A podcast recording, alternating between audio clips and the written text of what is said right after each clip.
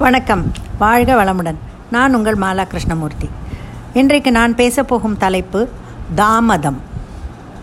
ஒரு செயல் செய்ய வேண்டுமானால் முடிவெடுப்பது ஒரு பெரிய கலை. ஒரு இளைஞன் பெண் ஒருத்தியை காதலித்தான். அவளும் அவனை காதலித்தாள். ஆனால் அவர்களுக்குள் பிணக்கு ஏற்பட்டு பேசிக்கொள்ளாமல் இருந்தார்கள்.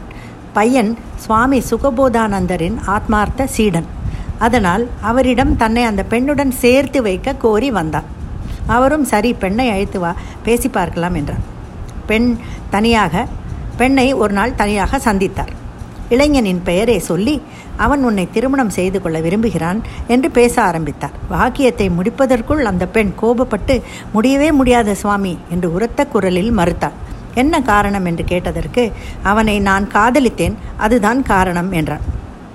பிறகு என்ன பிரச்சனை? என்றேன்.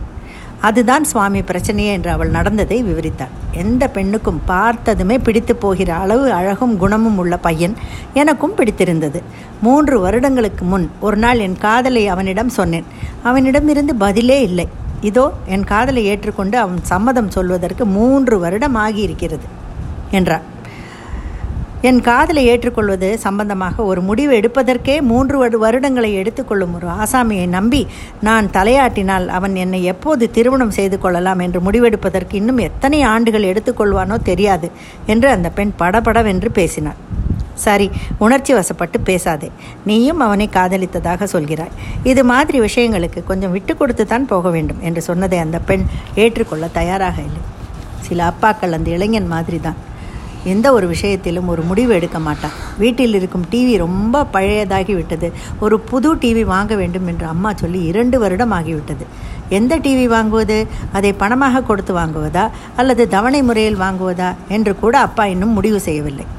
ஒரு திருமணத்தில் கலந்து கொள்ள வெளியூர் செல்ல வேண்டும் என்றால் யார் யார் செல்ல வேண்டும்? எப்படி செல்ல வேண்டும் என்று கடைசி வரை முடிவு எடுக்க மாட்டார். இப்படி எல்லா விஷயத்திலும் தாமதம் செய்வதால் பல தடவை அவஸ்தையில் தான் முடிந்தது. முடிவெடுக்க தெரியாத ஒருவனை கட்டிக்கொண்டு வாழ்க்கை முழுவதும் அவஸ்தைப்பட நான் தயாராக இல்லை. இதுதான் என் முடிவு என்றால் அந்த பெண். முடிவெடுப்பது ஒரு கலை.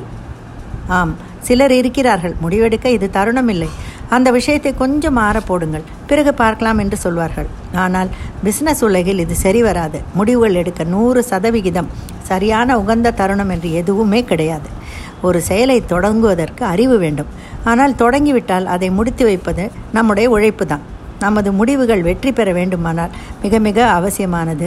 அந்த முடிவு வெற்றி பெற நாம் எத்தனை சிரத்தை எடுத்துக்கொள்கிறோம் பாடுபடுகிறோம் என்பதில் தான் இருக்கிறது. என்ன சமைப்பது என்ன உடுத்துவது போன்ற சின்ன சின்ன விஷயங்களில் கூட முடிவெடுக்க முடியாமல் பலர் தடுமாறுவதை பார்த்திருப்பீர்கள். அதற்கு முக்கிய காரணமே கூழுக்கும் ஆசை மீசைக்கும் ஆசை என்ற மனோநிலை தான். சிறுவன் ஒருவன் தினமும் தாமதமாக பள்ளிக்கு வந்தான். ஆசிரியர் எத்தனையோ சொல்லி சொல்லி பார்த்தார். ஒன்றும் பிரயோஜனமில்லை. தினமும் அவன் அவரிடம் அடி வாங்கி கொண்டு தன் இடத்தில் போய் அமர்ந்து விடுவான்.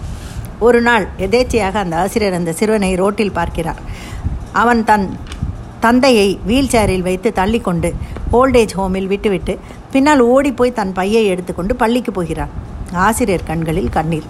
பள்ளிக்கு செல்கிறார். வழக்கம் போல தாமதமாக வந்த சிறுவன் அடிவாங்க கையை நீட்டுகிறான் ஆசிரியர் அவன் கைகளை அன்போடு முத்தமிட்டு தன்னோடு சேர்த்து கட்டிக்கொள்கிறார் அடித்ததற்கு மிகவும் வருந்துகிறார். இது போன்ற தாமதத்தை தண்டிக்கக்கூடாது கண்டிக்கவும் கூடாது. முடிந்தால் நம்மால் முடிந்த உதவியை செய்ய வேண்டும். சில கால்குலேட்டட் ரிஸ்க் என்பதை வாழ்க்கையில் எடுத்துத்தான் ஆக வேண்டும். தேவையில்லாமல் தாமதித்தால் அந்த இளைஞன் தன் காதலியை இழந்த மாதிரி நிலைமை ஆகிவிடும். நன்றி வணக்கம்.